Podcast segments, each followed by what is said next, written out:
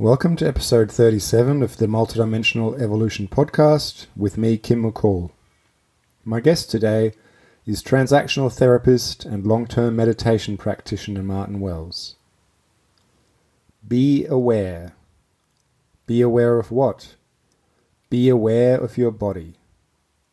Those were the instructions of my first ever meditation teacher. From the simple practice he taught, I learned that we can always ground ourselves and become present to the moment through awareness of our body. It's a lesson I still cherish. So I was very happy to have this chance to speak with Martin about his use of mindfulness in therapy. Martin has several decades' experience as a therapist in the English National Health Service, the context in which he regularly gets to apply his practice in complex interpersonal interactions.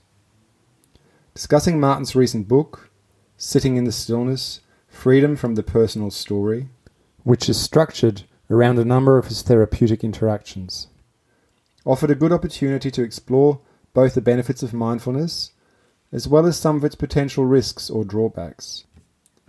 Among the topics we touch on are the impact of our ancestors on our emotional life, the jadedness that we can experience when we're on a long term spiritual journey, the benefits of approaching therapeutic work as a soul to soul or consciousness to consciousness connection, the concept of non duality, and much more. We use the term mindfulness quite a bit. Martin defines mindfulness as noticing and accepting whatever occurs. So keep that in mind when the term comes up. And as always, don't believe in anything, experiment, and have your own experiences.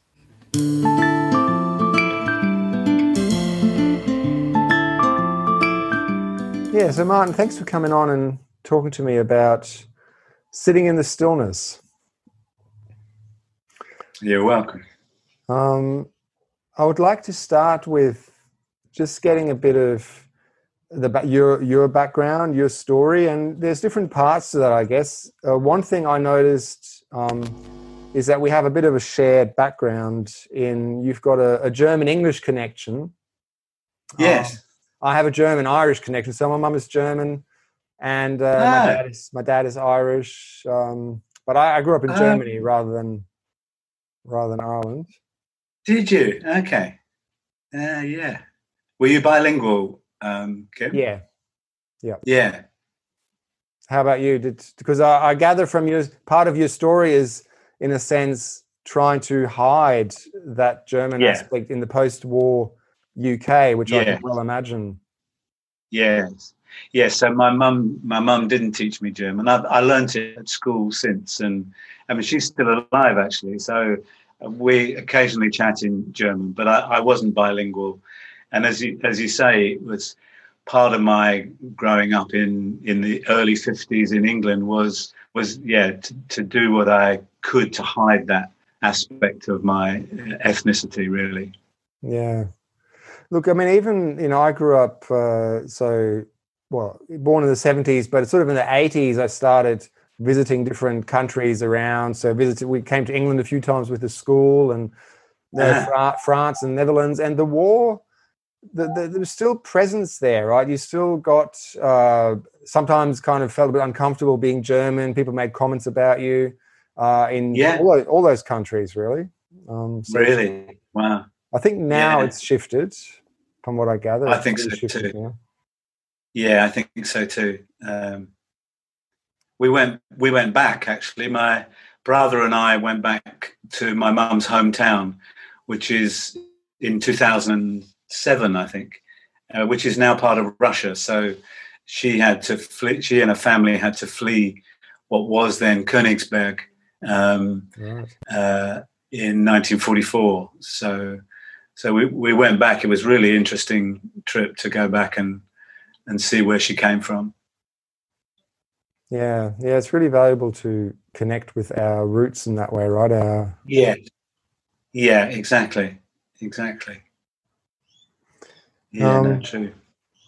Yeah, so tell me a bit about your. I'd like to start with a bit of a sense of people's paradigm. You know, sort of your your reference point, and um, mm. uh, I guess there's different angles to that. So one of the things that comes up right now for me is, for example, the the relevance of um, the role of the ancestors, right, and, and how we carry our lineage, how we mm. carry, for example, the traumas that your mum would have gone through fleeing um, mm. during the Second World War. Mm. So, so that kind of, uh, you know, to what extent those attributes feed into your therapeutic work, but also a lot of the listeners to this podcast are interested in. Um, uh, or, or, you know, study topics such as out of body travel, uh, into influences from subtle dimensions, you know, life mm. after death, those kinds of aspects. Uh, maybe um, past life influences in in our mm. um, in our person right now. So yeah, I'm curious to what extent yeah. these things feed into your work, your therapeutic work, or also just your your own practice in in mindfulness and yes, and your meditation. Yes. Yeah, thank you. There's a lot in that question, isn't there? I think. Um, I think on a on a on a personal level, um, the the subtle influences of, of, my mother's life and and then my father's life and their parents' lives uh, are, I think they're very profound. Um, they're not always that easy to access, um, and I think people like Jung gave us gave us a really um, open door in, into that collective consciousness that, that we all carry, really. And uh, certainly, um, certainly, my um, my parents' lives. Um, the, the, more therapy I had, the more I understood the the influence of of their of what they'd gone through and how that was communicated. And it's, of course, it's not always communicated in words. It's sometimes communicated very subtly in in the style of living, and and they were both very um, stoical in terms of getting on with life after the war. Um, yes. So things weren't spoken about. Um, feelings weren't um, weren't particularly uh, allowed because feelings led to sometimes led to anger and therefore to conflict. So they they had very little conflict between them. Uh, but but one of the one of the results of that was if they did have any difficulties, they didn't really resolve them very um, openly or very clearly. So they they went inward and and hoped that it would pass in a sense. So I imagine there was quite a lot of resentment carried, sort of resentments and and shut yes. shut downness. Um, Exactly, exactly, and and and that for me was, I mean, it was part of a culture anyway, um, and part of a going then going to a boys' grammar school. It was part of it's part of that style of of you know stiff upper lip and keep your emotions to yourself. So I, I really had to learn both uh, to allow a vulnerability in, in, into my life and also to resolve conflict in a, in a way that was open and direct without without shirking it in a, in a, in a sense and and even learning that that anger and, and conflict could could have a loving source could be a, a way of opening things up between people um, and, and I understand why my parents didn't do that because for them conflict equaled disaster and war and and and, and all sorts of terrible things. So I think I think that legacy for, with, is with us um, in in a very subtle but profound way, really. And, and a lot of a lot of my work has been about working with people and their story and and the liberation from the from the story. So the freedom that comes from not being overly influenced by this, not only our story but our parents' stories and and our ancestors' stories, which which have a have a big impact. Yeah, yeah, and I look forward to to exploring a bit more. You know how you how you do that and that mm. that space from the story. But um, yeah. so in in your own in your own life, I, I gather from the introduction to your book that uh, mindfulness practice, meditation had been a long part of your life, but you'd kind of gotten quite stuck in a way. Yeah. Um, yeah. Maybe explain a bit about, first of all, what you mean, you know, what, what traditions you followed, what kind of meditation, what kind of mindfulness, and also yeah. what it is where you got stuck with that. Yes.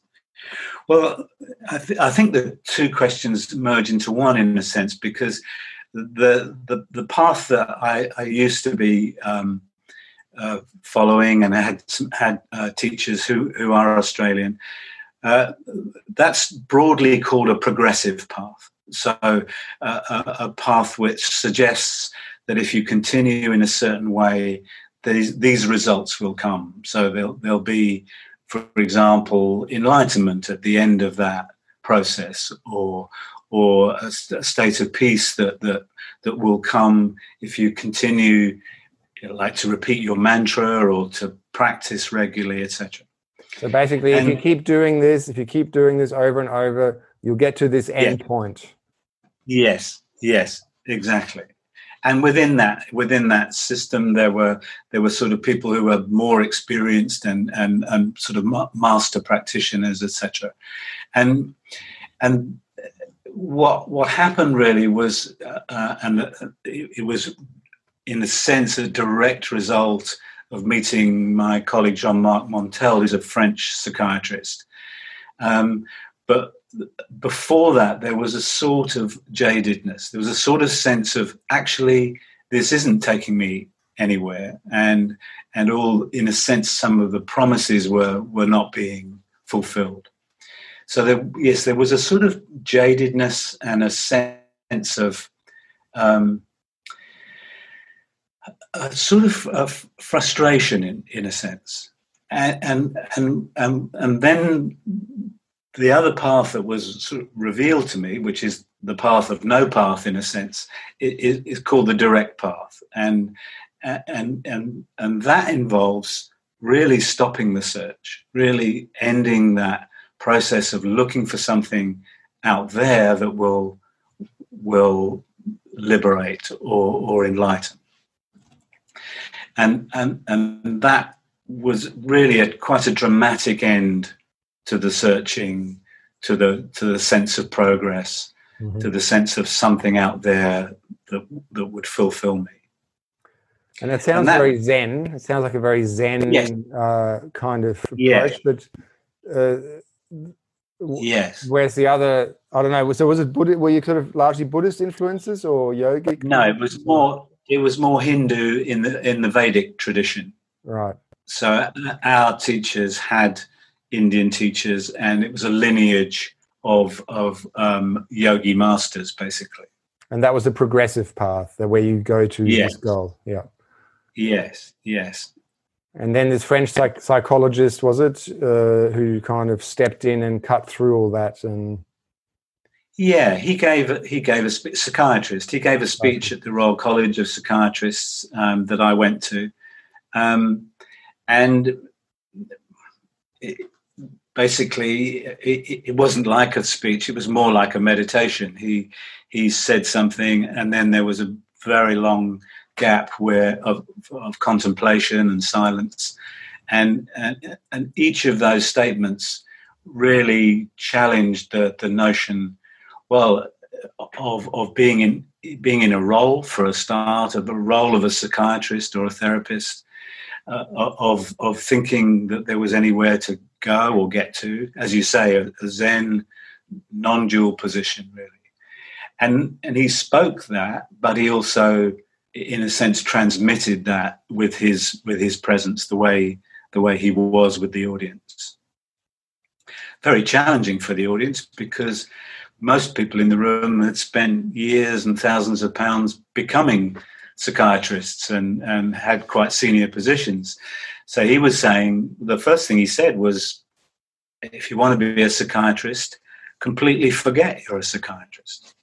So very sort of radical um, position for all, all of us in the audience to to sit with. Well, and I imagine, especially for those who didn't have some kind of contemplative yes. background, right, which probably would have been the majority. Yes. Yeah. Yeah, absolutely. Yeah, exactly. Yes, there were some of us who did, and I mean, the the conference was on on mindfulness, so there was an interest.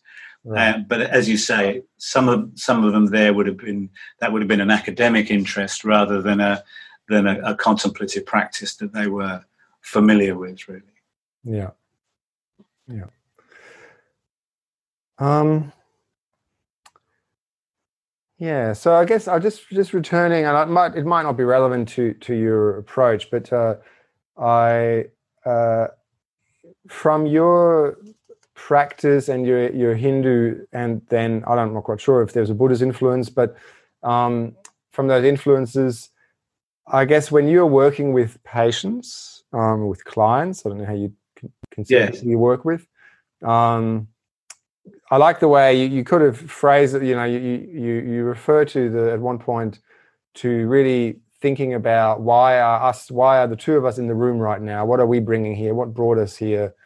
And um, yeah, uh, you know, you reflect on this. I think with the context of one of your the people you worked with um, who called you brother, and you were initially a bit uncomfortable, yes. and then you kind of adopted it as a as a as a recognition of soul to soul kind of Mm-hmm. Um, so you're in a some kind of evolutionary relationship with these people that you're working with. Yes. Um, yeah. What is the framework? Does your framework does it come into does it does does does the you know uh, energy exchange come into it when you're working with clients? Do past life factors come into it? Um, yeah. I, I, past lives are an interest to me, and I, I, think probably, although I don't know much about it, um, I, I do think that basically we're consciousness, and and each manifestation of of a, of a life in the body mind is a consciousness. So so why not that be, you know, over over many lifetimes? You know, that makes absolute sense to me. Um, it, it doesn't sort of feature in my work, but but what you're describing as that as that soul to soul connection, which again, of course, might be over lifetimes. Uh, who who knows? But but in the example you give, um, it, is it is an important um, paradigm because if we have a, a, paradigm that involves the well treating the sick or the expert helping the student or, or anything that, that, has that sort of hierarchical sense to it or or sense of difference then then I think those are paradigms that that are role bound and they just they just fulfill a story. Um, like it could be that the that the psychiatric patient gets better as the as a patient and the psychiatrist helps them get better in terms of symptoms or symptom relief. But this paradigm isn't isn't about that. It's about it's about knowing who or what we are uh, at, at, at, source, at, at, the essence. And of course, then the paradigm as we sit in the room with someone in therapy is is is two people exploring their true nature. Um, and and when that patient called me called me brother, he he introduced a, a notion that yes, to a more formal therapist in me was a bit uncomfortable, but but actually, actually it was it was a wonderful doorway into a recognition that here were two beings, two aspects of consciousness that that were meeting, and not in a random way, not accidentally, but but so that so that both uh, explored their true nature together, in a sense. Um, yeah. And so let's talk about how that plays out. So when you're seeing, when you're working with a client, mm. um, what does exploring your nature look like, and how do you facilitate the client's exploration? So I was I was yeah. especially curious because from from the examples um, that I read, I didn't get a clear sense, for example, how mindfulness was whether it was introduced by you as a tool yes. for the people you worked with, whether it was just something that was there for you. Um, certainly, some of the statements that you quote uh, the people you worked with saying sound like they had some really self. They developed some really great self awareness. Um, yes. During the process. Yes. It, it, it varied. Like some people were already had a mindfulness practice. Uh, some people asked about it, and if if relevant, uh, I introduced them to a practice. But but mostly uh, those awarenesses came from a, um, a, a sort of mindfulness approach in in the work.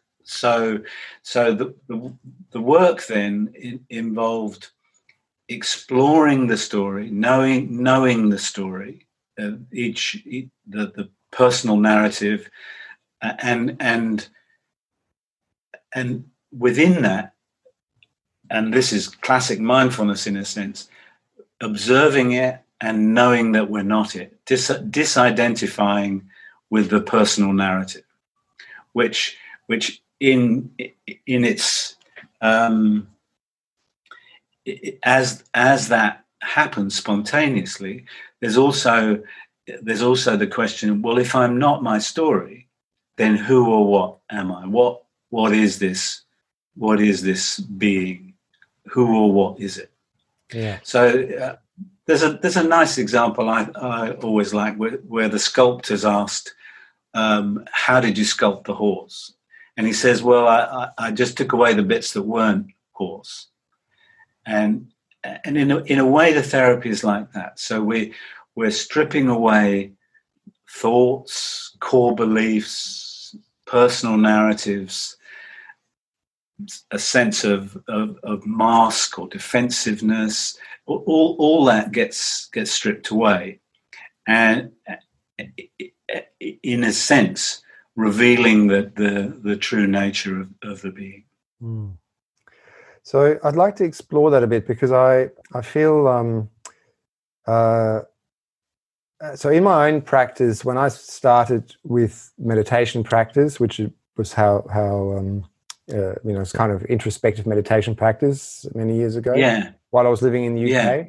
um, mm. I uh, I I kind of developed a practice where I try to, in a way, strip away I guess what you just described, you know, so identifying stories yeah. and saying that's that's not me, that's not me. It's a bit like the the Buddhists have this this uh, way of describing, you know, the hand. No, you're not your hand. You know, just take away the hand. No, you're not yeah. your arm. Take you know, take everything away, but you're still there. So what are you? Right? You're not none, none of these yes. individual items. Exactly. That exactly. kind of approach. But um, I actually found it uh, in a way in the long run quite dissatisfying, and I felt I got quite stuck um, uh-huh. and uh, kind of like I was just, you know, I could get to states of peace and kind of feeling like I was connecting with my core of myself, but then these aspects would keep coming back up that I thought I'd kind of somehow yes. meditated away, right? And yes. I, I kind of realized that I had it was kind of a bypassing thing, I think, right? And yes, and what I found, what I found much more uh, in the over the years, I found much more um, well healing, I suppose, and really grounding mm. was to um, actually connect. So I work with this this uh, well, now for me what what resonates really well is this model of parts right? So there's different parts within us. And you refer to you refer to it a little bit like you talk about protectors. I'm not sure if you use that word but you have it referred to yeah. someone having this protective part right? Um, yeah. and to really acknowledge those and to become present to them and to treat them as if they were as if they are you know a, a, being in need of compassion and care and uh-huh. that seems to assist greatly in really integrating mm. those parts mm.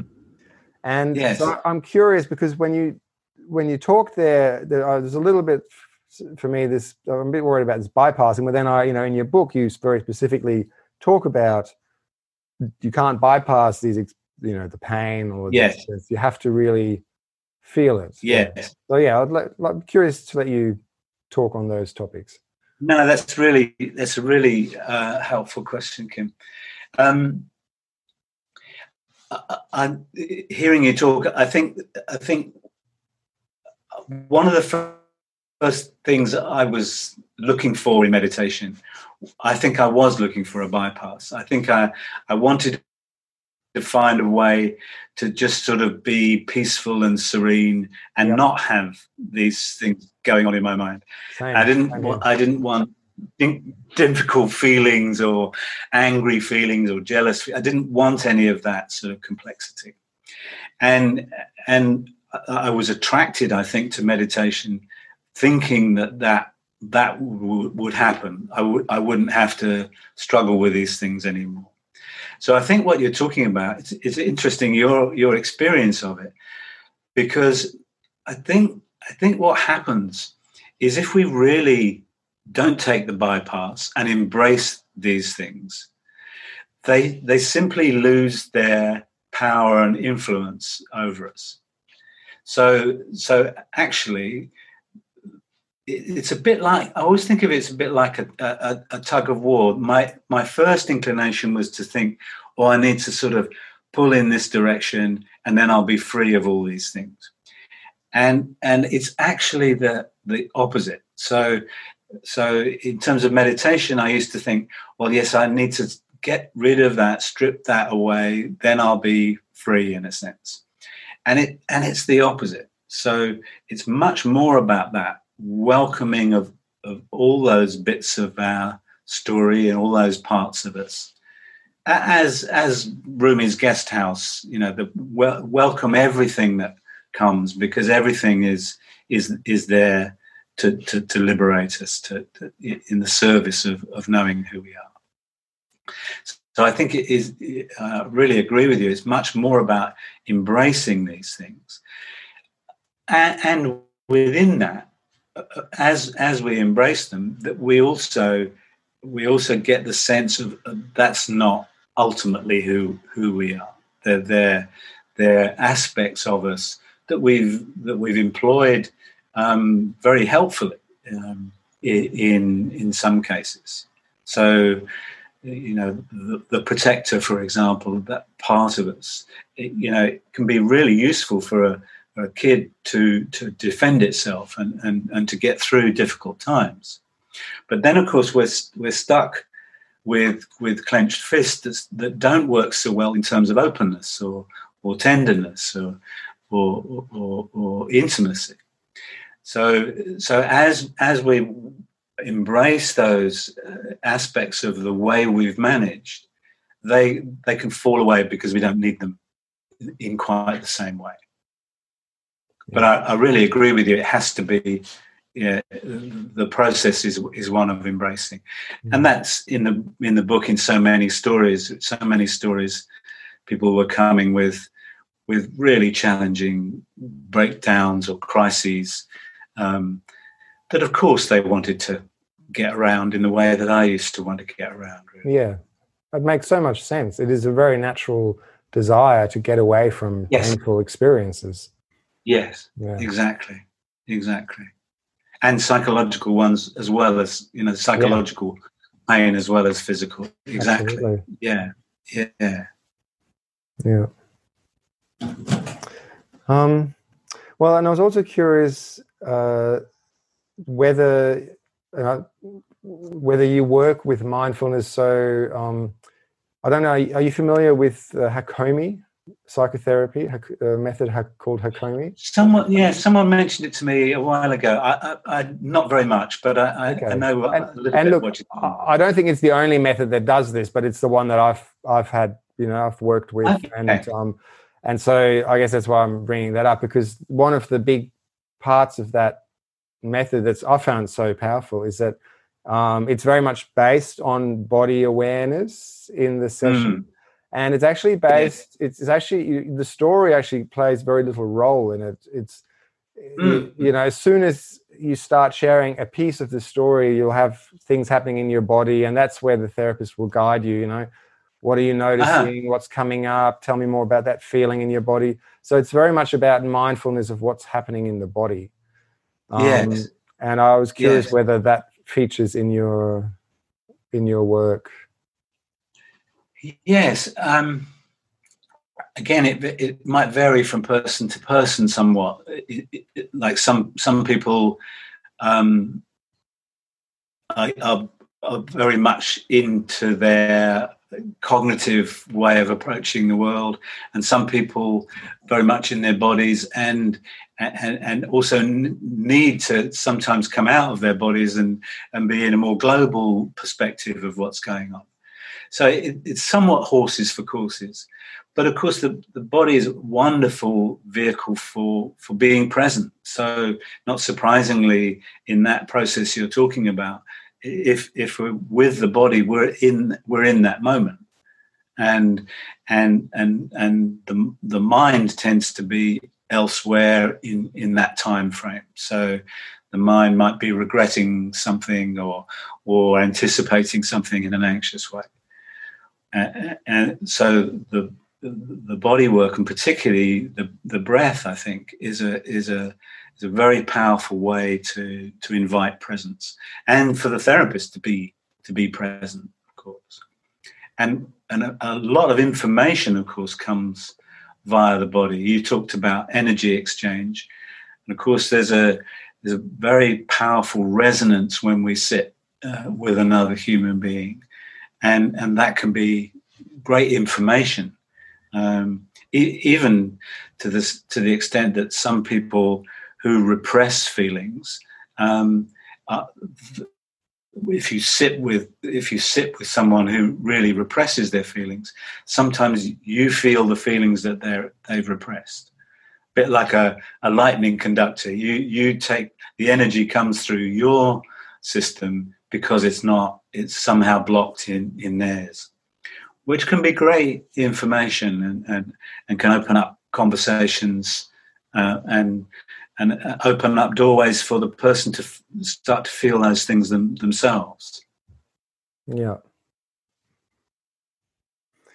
Yeah, you might be able to articulate something for them with that they haven't even been able yeah. to articulate for themselves, right?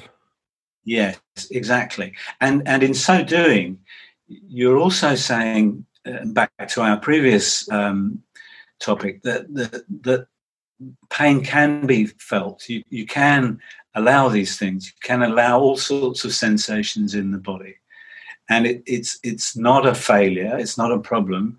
It's a it's ultimately a creative process and one of being alive, being fully alive in this in this in this life.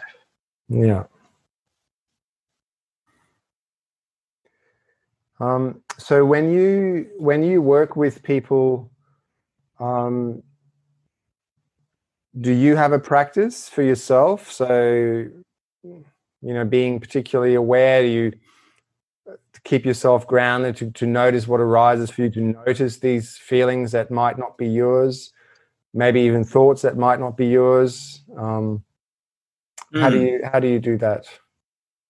Yes, yes, all of all of that, and and and probably the the the additional thing it, it would be um, would be to to be very sensitized to my own story and my own potential responses, which which could be in the body, of course. It could be a, a sensation.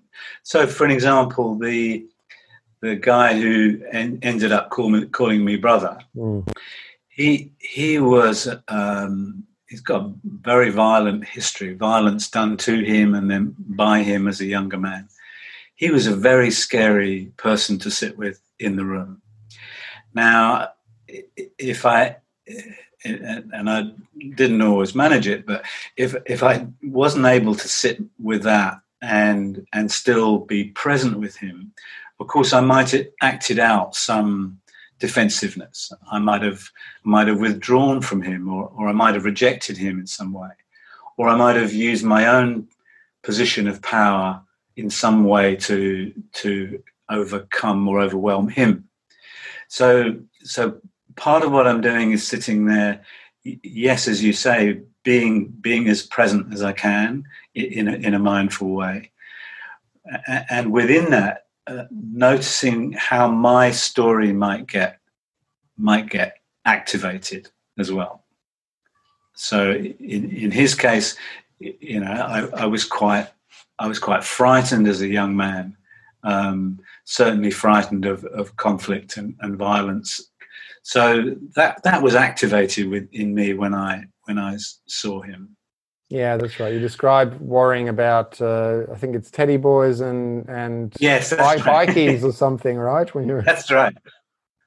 It was that it was that era, and of course yeah. they would walk along the streets in a in a big gang, and it was it was pretty scary. And he was a he was a member of a gang. Um, and I think he led a gang for, for a while, and you know it, it, it evoked quite a lot of my history but equally it can be it can be another evocation like like someone who's who presents as very powerless and passive. Of course it can evoke a sort of a wish to help them do more do more the, than my share of the of the of the process in a sense.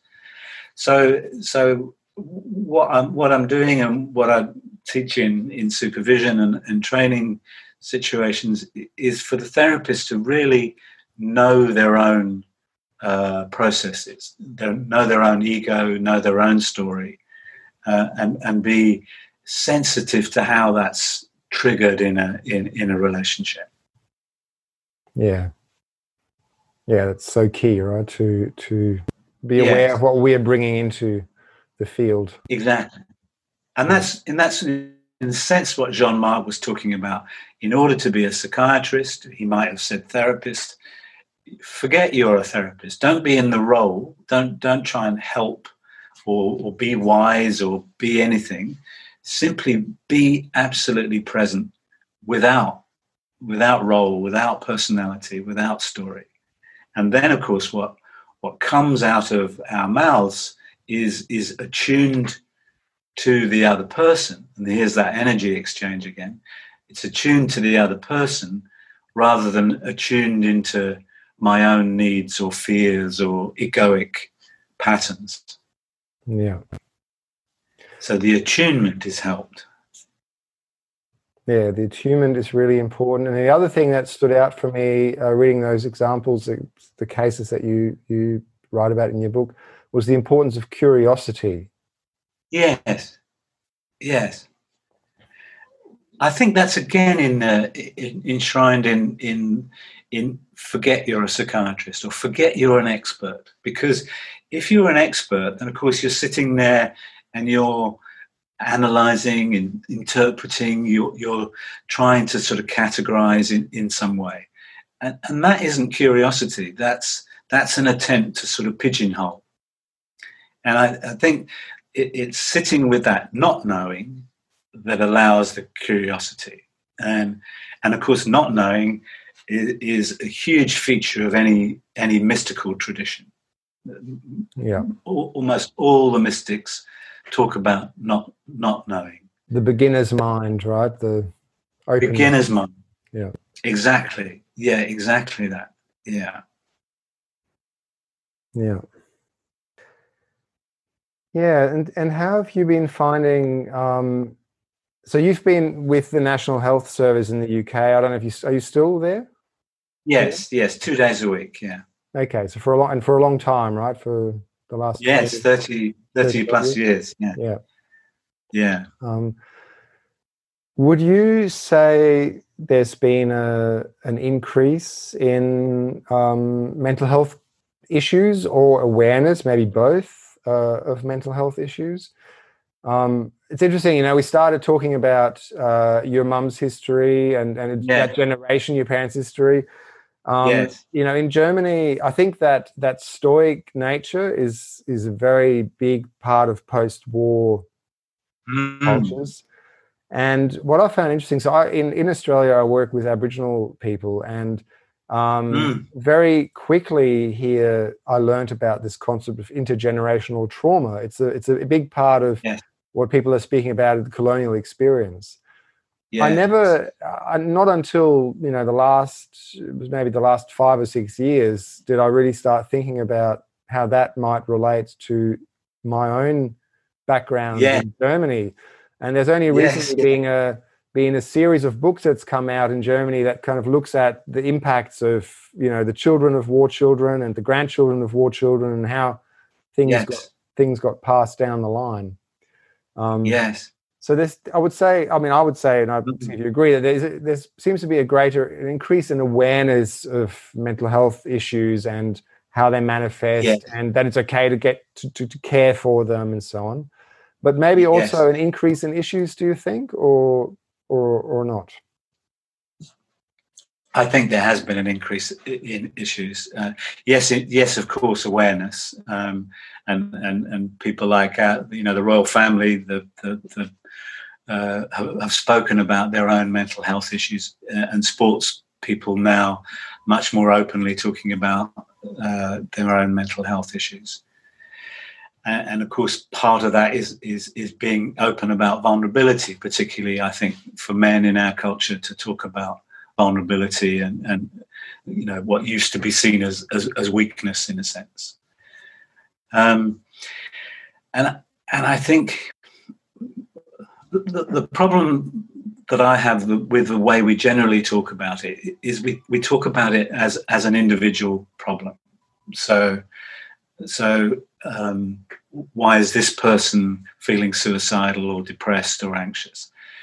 What we don't do so much um, which is absurd in a way, is talk about it as a cultural problem. Why do so many young men? It's, it's the biggest killer of young men in this country is suicide. Um, you know, the Dalai Lama called depression and anxiety in the West uh, a, a a first world epidemic.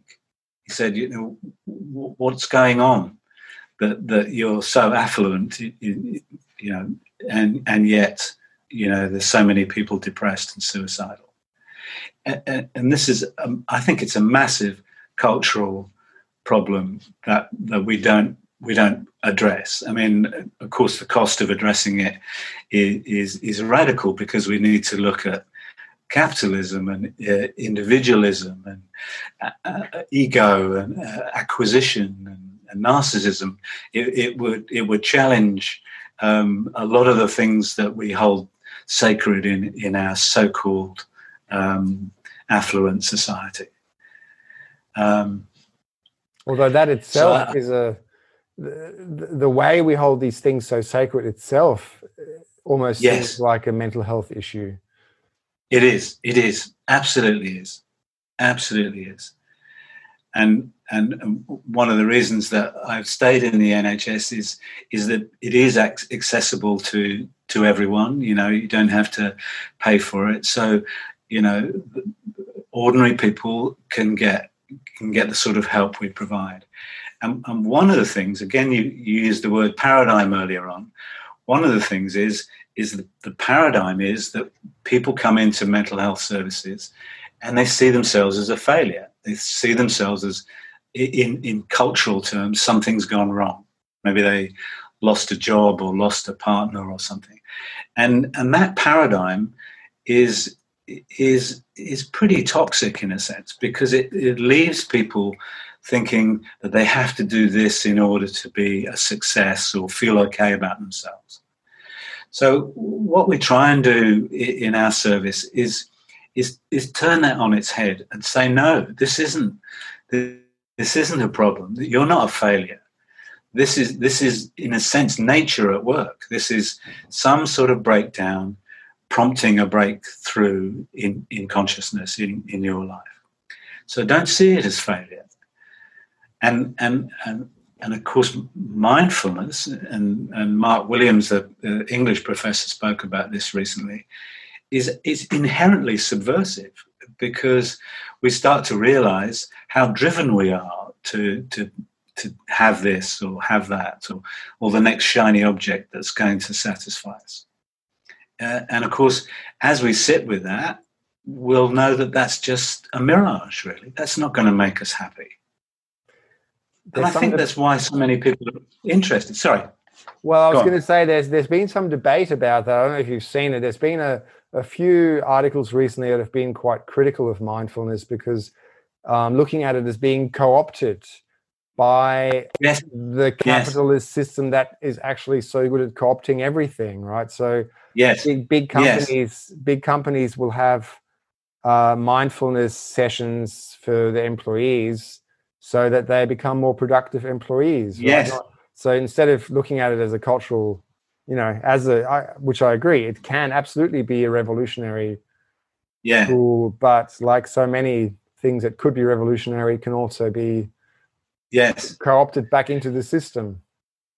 Well, that's that's exactly what um, what this program was about. And the interviewer uh, had just uh, spoken to an American woman who said, "Yeah, we get we get a lot more productivity if people do their mindfulness at lunchtime." So the interviewer asked Mark Williams, "You know, are you concerned about this?" And and he said, "Actually, I'm not that concerned because it's mindfulness is fundamentally subversive." So if, if we sit and notice, let's say we notice the, the pressure of the company to do more, then we'll we'll know that that's an illusion as well, because all all that comes via the mind in that way is is part of that illus- illusory package of of more, a culture of more, more, more, um, and and fundamentally, mindfulness is can never be about more. Mean, it, it, can be taught in that way. You know, more the more mindfulness you do, the more peaceful you'll be. But that that again is part of of, of what we need to learn about it. So give give me your take on mindfulness. Maybe give me your your um, your practice and yeah, what what exactly is encompassed? Because we've been using that word quite a bit, and it could mean different things to different yeah. people. Yeah, yeah. It's um, I think I think my take on it is is is very sort of uh, distilled down to to to just to, to, to noticing and accepting. So notice what's there and accept what what's there. Even welcome what's there. Embrace embrace whatever ever comes. So so in a sense the perfection of each moment as as as we sit with it and um, the practice for me these days isn't so much a formal practice although um, occasionally i might i might sit. But but the, all of life now is is practice. So all of life now is is is that being aware being uh, noticing and accepting whatever whatever occurs.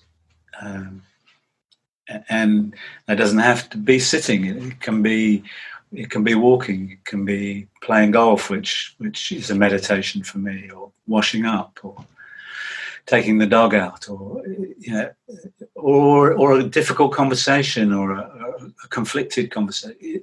All of it all of it can be done in awareness. And and all of it can can have its source in in a peacefulness and a stillness or a silence.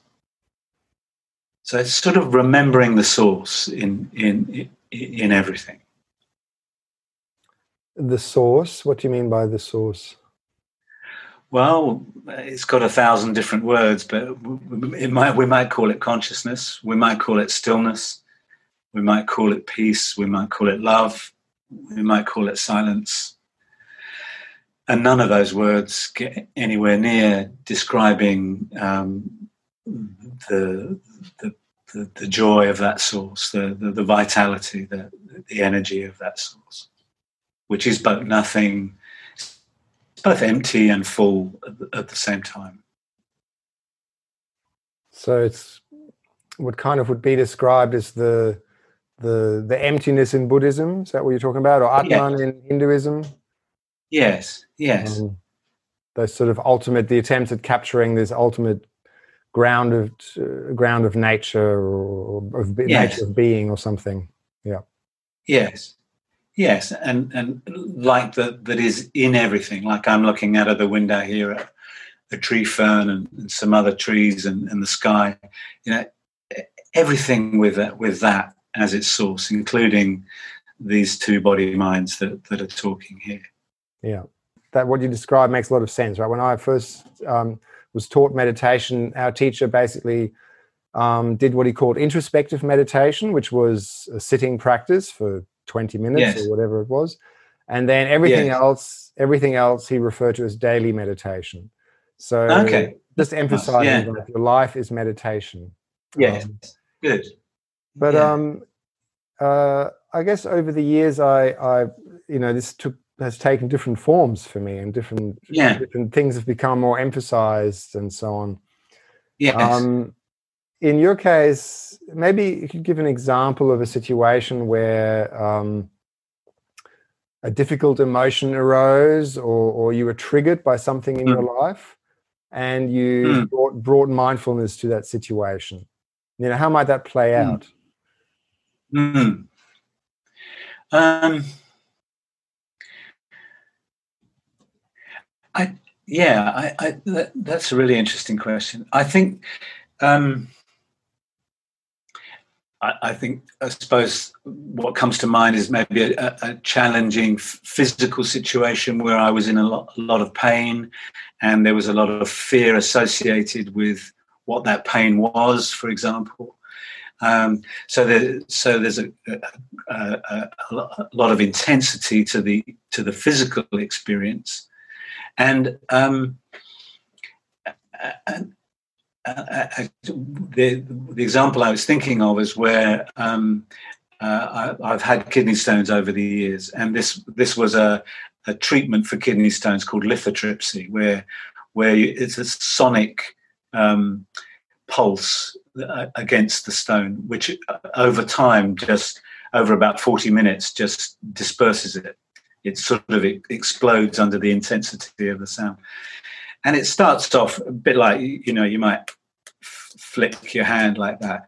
And for a while it's fine but it's a bit like a chinese water torture. After, after about a quarter of an hour 20 minutes it's it's excruciatingly painful. And um, i was i was uh, I, I was lying there thinking I need I need to really welcome this and, and just be with this as, as as much as I can and I I did that as far as I thought I did that, and um, nothing changed at all. It was still really intense and really really difficult. And then um, and then I remembered reading um, a, a, chapter by Jean Klein, um, a non-dual teacher, and it was on the chapter was called Welcoming. And I remembered within it, he he said that welcoming is not a a cognitive process. It's not a, it's not a theoretical thing. You can't talk yourself into it. it welcoming is a is a completely open-hearted sense of in, embracing what's there in that moment. And as soon as I remembered it was it was a heart-centered opening and not a cognitive thing, the whole experience really transformed. It was quite quite extraordinary. So the pain was exactly the same ex- exactly the same. It, it, didn't it didn't change, um, but but there was a, a, a, underlying state of bliss. I mean, it, it was it wasn't just uh, you know I'm I'm managing this or I'm coping with this. It was actually blissful behind the pain or within the pain. Mm. And I suppose that that really taught me not just about physical pain, but but the, the, psychological pain as well. If if we can truly truly welcome it, it doesn't make it go away, as I as I used to think when I first started meditation. But it but it changes our um, our openness to it in a way that's that's, that's quite extraordinary and and reminds us of a of a capacity for joy throughout throughout this this life, whatever's going on. Mm. Yeah, and it's remarkable how hard that can be, right? How hard it can be yeah. to turn towards an aspect of ourselves. Yes, yes, absolutely, absolutely. And as you said earlier, we're we're sort of it's understandable we don't. We're also taught taught not to. You know, most of our uh, cultural training is is to get on top of something or avoid it or, or manage it or cope with it in some way. Yeah. We're, we're very rarely are we taught to embrace and to welcome what, what comes. And we have to go back to the poetry of Rumi and people like that who, who, who taught that so exquisitely. Yeah. Yeah, I mean, talking about you know subversion and cultural shifts and so on, I think uh, the shift from um, putting up with and you know enduring and gritting our teeth and pushing through to a space where we are vulnerable and uh, and open yes. and um, connect with our uh, with our hurts and our struggles is is going to yeah. be you know massive and um, yeah.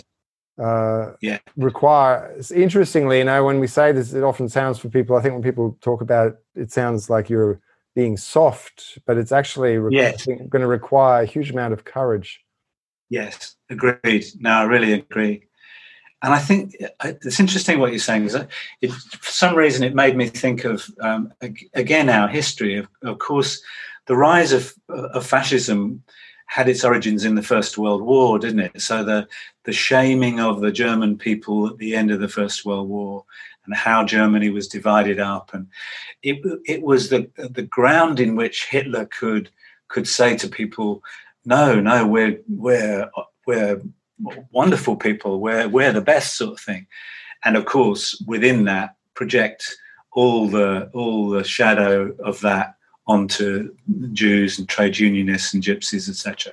Yeah. And we see it now, don't we? We see it now with with with uh, with Trump and Johnson and, and, and a number of different narcissists actually in power across the world. And, and unless we unless we deal with that narcissism in ourselves, where we where ego s- steps in to, to try and make it all all right, rather than say, "Oh, I'm sorry about that." I, I, didn't realize that I was hurting you, or, or uh, I don't know the answer to that question. How many politicians do we hear say, "I don't know"? Uh, uh, you know, let's let's wait and see. No, no, I know the answer to that, and they're the problem, yeah. not me. Yeah, it's interesting that you mentioned narcissism, right? Because that it certainly seems to be a a, um, a feature of a lot of people in powerful positions, uh, a condition, yeah. a, a, mindset, and it lends itself to power, right? But I was recently listening to um, a fellow, an English guy, he talks a lot about narcissism. Uh, I can't remember his name now, Richard Grannon, I think. Um, he's very active on YouTube. Oh, yeah. And he made a really interesting point, which I thought is, it kind of relates to this whole mindfulness thing as well. And that is that, yes, narcissists are horrible people, but the only reason that they get the power they do is because many of us enable them because we have codependent codependencies and we are really bad at setting boundaries so narcissists you know live on the fact that other people don't set boundaries and uh-huh. um, that's and interesting. One, one of the things that i see and that i found in myself is that yeah. a lot of spiritual traditions and especially uh, these um, contemplative traditions that i was also very drawn to yes. uh, can can kind of feed into our lack of boundaries because yeah. because we want to be um, well because we're talking about non-dual and I'd be I'd like you to talk a bit more about what non-dual looks like for you but you know the way I understand it is you know you are consciousness I'm consciousness we're all one the, there's yes. an illusion of separation yes. Um, yeah.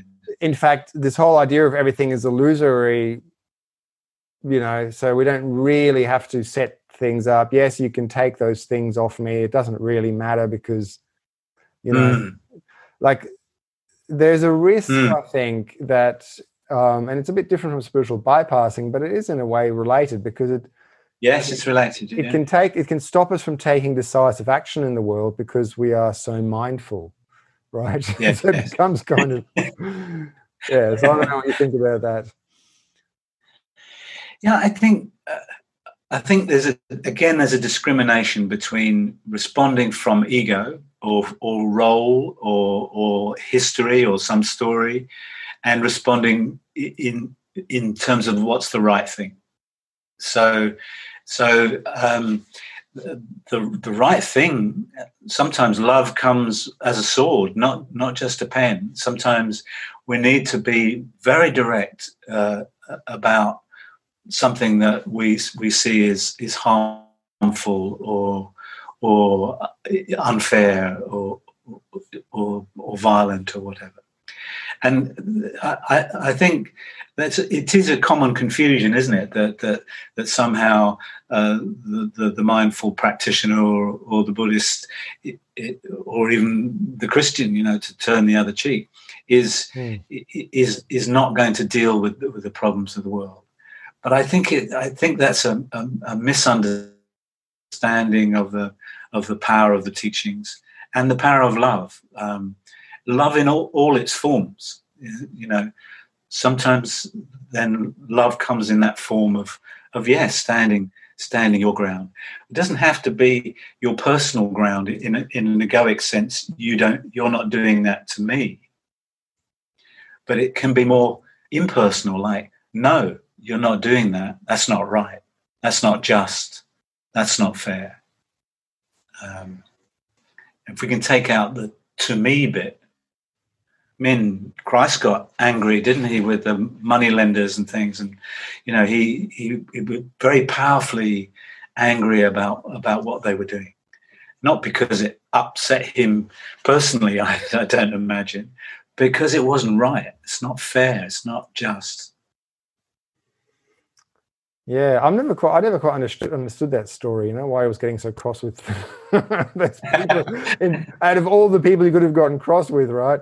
But, um,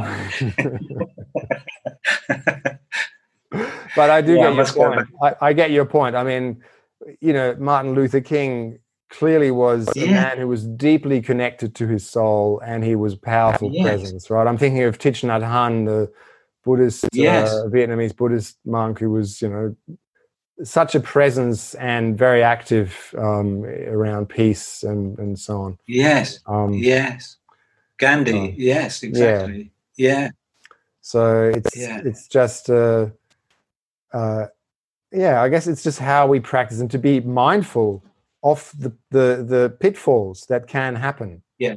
Um, I yes. mean, I've you know I've so I can speak from my private life. I I think putting up with stuff from my kids when they were younger because I was so yeah. zen, right? I was so zen, it wasn't going to bother me. It should have bloody, it should have bloody bothered me, you know.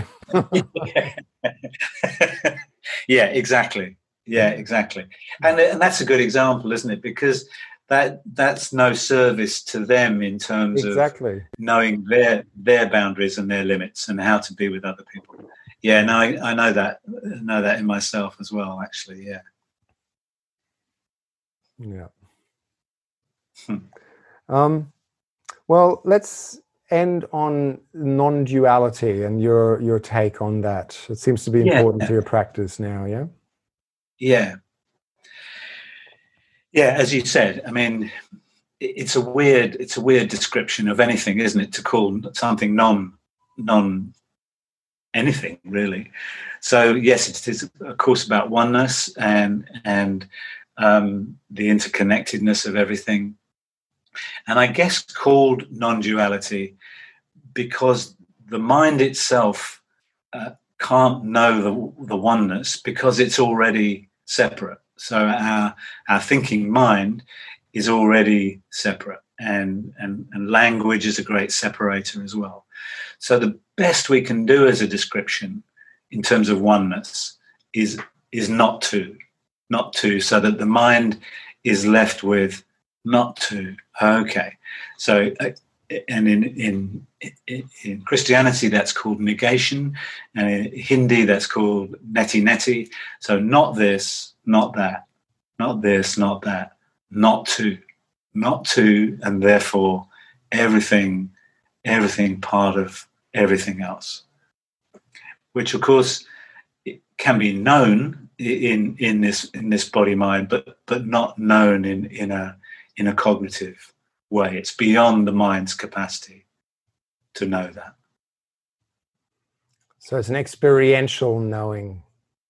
Yes, a deeper a deeper knowing. Yes, exactly. If if it's known in the in the mind, then it's in the in the right brain rather than the left brain consciousness.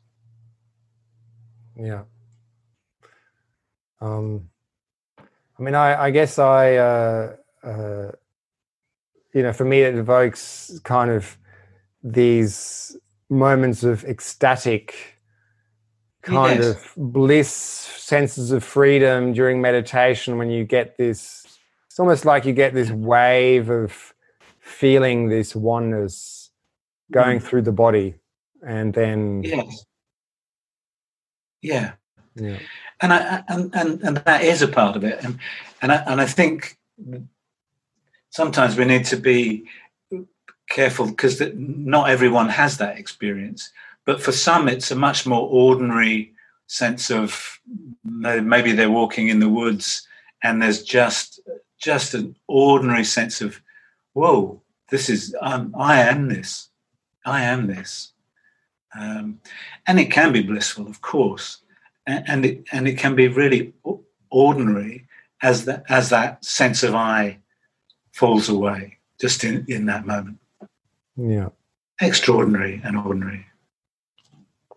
Yeah, you talk about one of your one of your clients uh, describing this situation. I can't remember exactly the detail, but but um, I think she said she noticed uh, he or she said they noticed that they were whatever other people. It's like they they had that they had that moment seemingly spontaneously arising. Yes, yes, yeah, exactly, yeah, exactly, and and it in a way, the the the, the breakdown and the crisis, it, it's all it's all part of that. It's a very creative process because if if we're holding on to to the sort of sense of us as as, as this separate identity, then something about that needs to, to to dissolve or to be broken up for for the true nature to to to experience itself. Mm. And do you find it, is it a concept you find useful in your therapeutic work, like in terms of introducing it to people or, um, uh, you know, does it help people shift their relationship to their story? Yeah. Yes, yeah, and again, it, it's, different people. Uh, have, we have different access to it in, in in in in the way they see the world.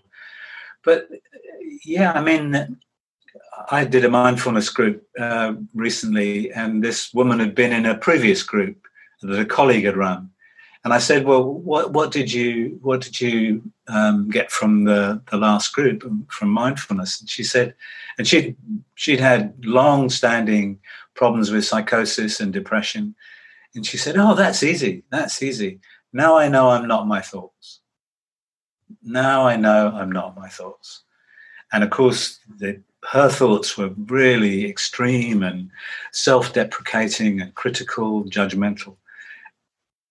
That, that liberation from that identification with thought, wow, what a, what a gift, really.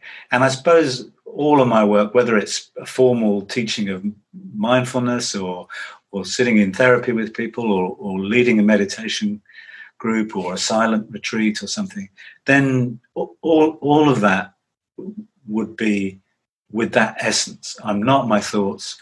And then, of course, if I'm not my thoughts, if I'm not my story, then what? Inquire into into what is this? What is this really?